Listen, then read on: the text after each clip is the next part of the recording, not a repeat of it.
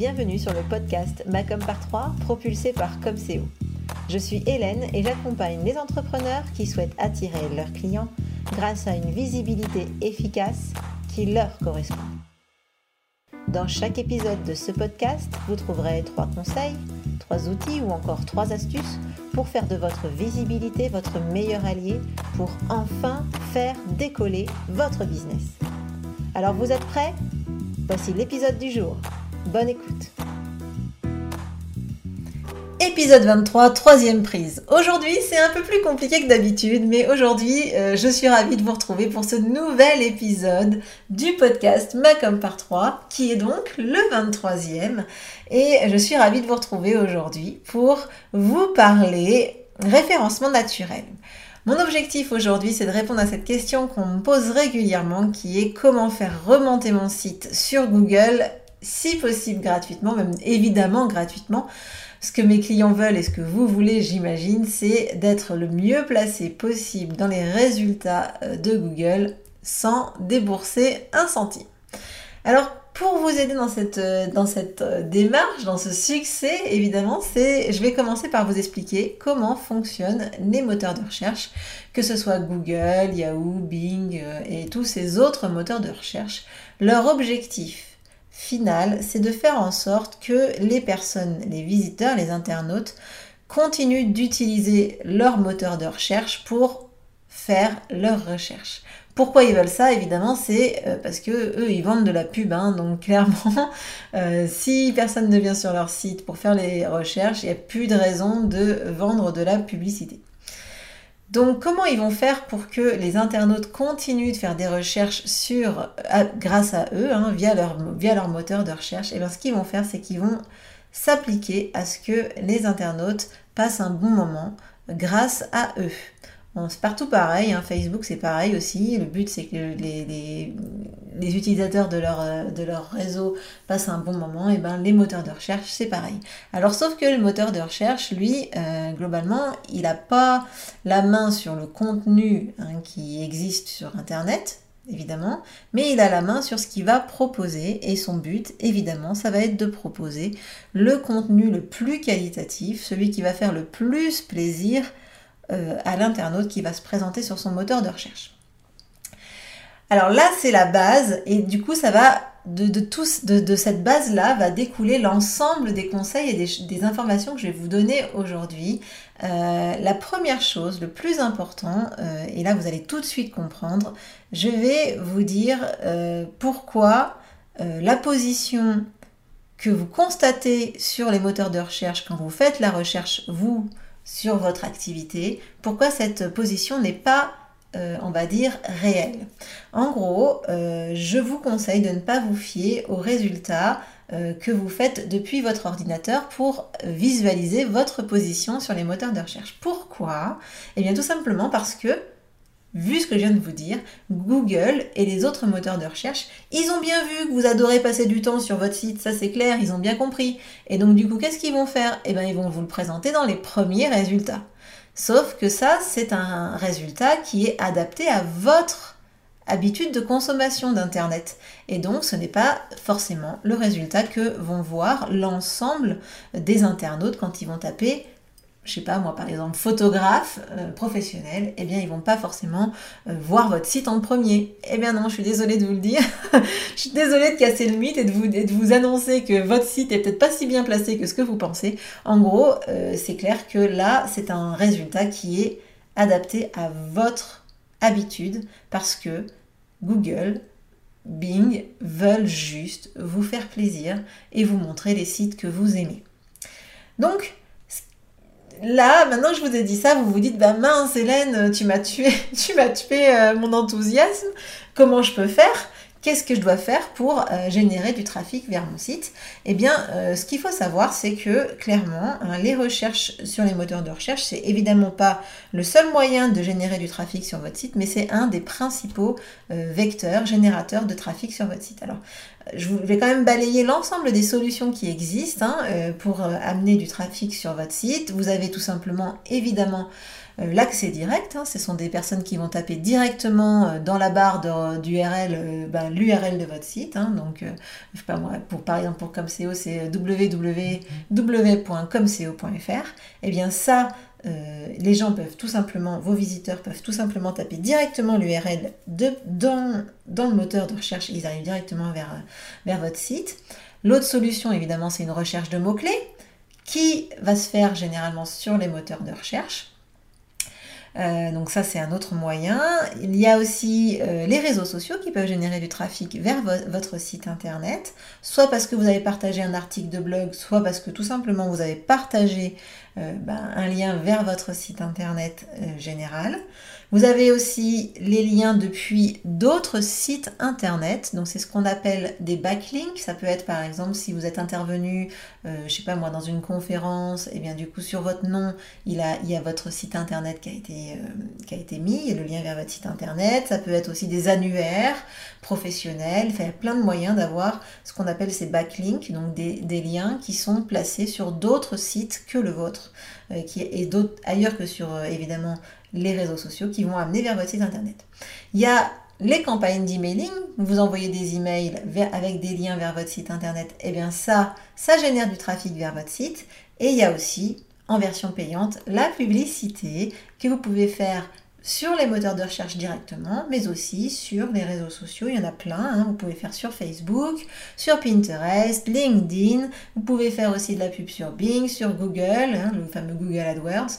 Tout cela, vous pouvez le faire et ça va générer du trafic vers votre site. Alors moi aujourd'hui, mon objectif, c'est de faire en sorte que les personnes qui font des recherches sur les moteurs de recherche arrivent jusqu'à vous et jusqu'à votre site. Et pour ça, j'ai eu envie de vous mettre, de vous parler de trois points essentiels qui vont euh, ben, impacter euh, votre position sur euh, ben, ces moteurs de recherche. Alors la première chose à laquelle il faut que vous fassiez attention, c'est euh, la qualité du contenu que vous avez sur votre site. C'est bien beau, évidemment, hein, de mettre des mots-clés à tout va, euh, de mettre, euh, je sais pas moi, du texte à peine structuré, de mettre des mots comme ci, comme ça, etc. Mais ça, ça va pas être suffisant. Maintenant, les moteurs de recherche cherchent à faire en sorte que le contenu soit qualitatif et aussi évidemment qu'il soit unique. En gros, si euh, Google et les autres moteurs de recherche se rendent compte que euh, votre contenu, eh ben, il existe ailleurs, mot pour mot, eh bien ça va envoyer des signaux extrêmement négatifs aux moteurs de recherche. Euh, l'idée, évidemment, donc, c'est d'éviter de vous copier du contenu qui est sur un autre site, mais également aussi d'être vigilant à ce que personne n'ait dupliqué votre contenu sur son propre site. Pourquoi on fait ça en fait? Pourquoi on doit être vigilant au contenu et à, sa qualité? Ben, C'est ce que je vous disais tout à l'heure en fait. Hein, euh, l'objectif de, des moteurs de recherche, c'est que les internautes passent un bon moment grâce à eux et grâce aux résultats qu'ils ont fournis. Et euh, quand un visiteur va rester longtemps sur votre site, qui va aller visiter plusieurs pages, eh bien là, euh, qu'est-ce qu'il se dit hein, Ce moteur de recherche, il se dit waouh, cet internaute, il est trop content de, de, ce que je lui ai proposé comme résultat. Et donc, ça veut dire que l'endroit où je l'ai emmené, ce site sur lequel je l'ai amené, eh bien, il est top. Donc vous, votre objectif, évidemment, c'est de faire attention à la qualité du contenu euh, pour que votre euh, site internet envoie un signal positif les, au moteur de recherche.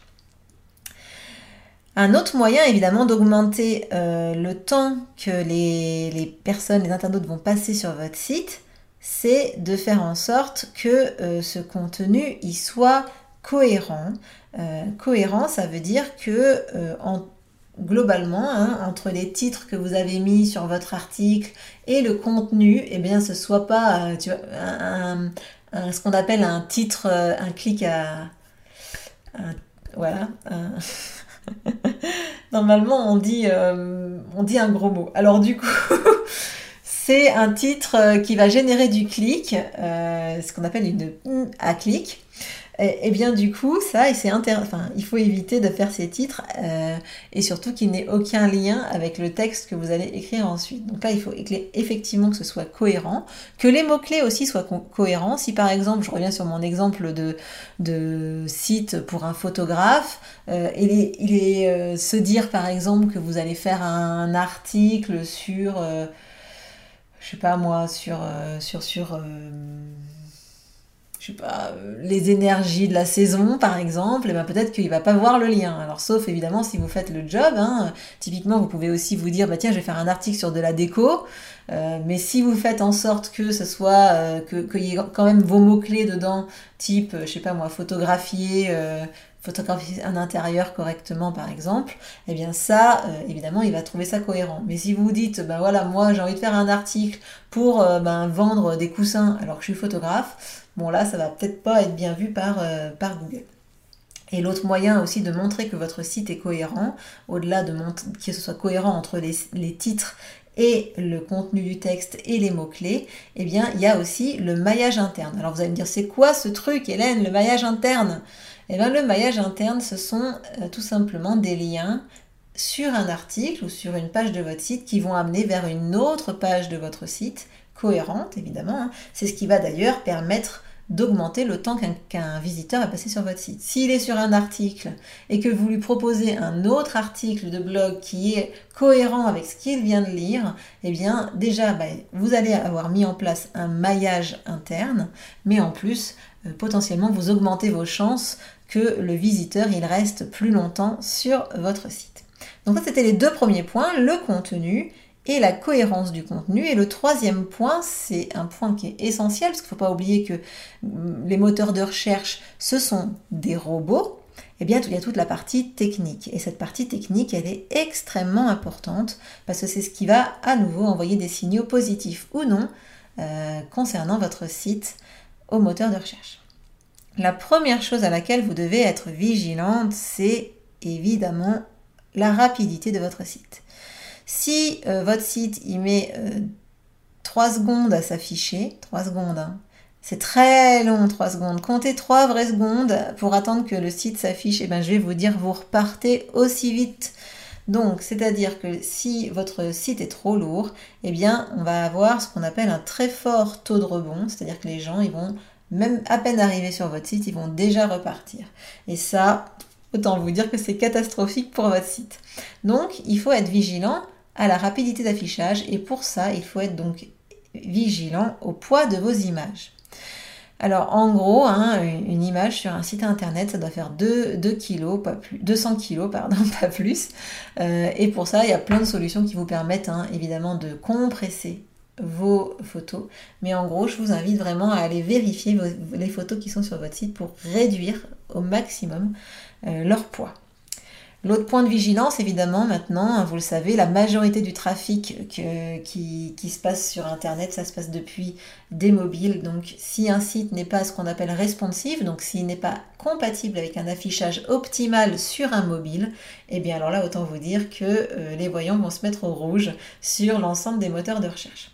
Alors avant, il était, il était accepté ces fameux sites un peu, on va dire, euh, en version, en version, on va dire euh, B, hein, en version légère, des sites spéciaux mobiles, spécialement mobiles. Maintenant, ce n'est plus du tout envisageable. Hein. Maintenant, un site doit être naturellement compatible avec, euh, enfin, pour un affichage optimal sur les mobiles. C'est plus accepté. Les micro-sites spéciaux mobiles, là, ça ne marche plus du tout. C'est plus du tout dans le, euh, on va dire, j'allais dire up to date. C'est plus c'est plus actuel, voilà. J'ai du mal avec les mots aujourd'hui. Euh, d'ailleurs, c'est pour ça que c'est le troisième essai d'enregistrement. J'espère que ce sera le dernier. A priori, je vais filer comme ça jusqu'au bout. Ensuite, l'autre euh, optimisation technique que vous devez faire sur votre site, c'est de hiérarchiser.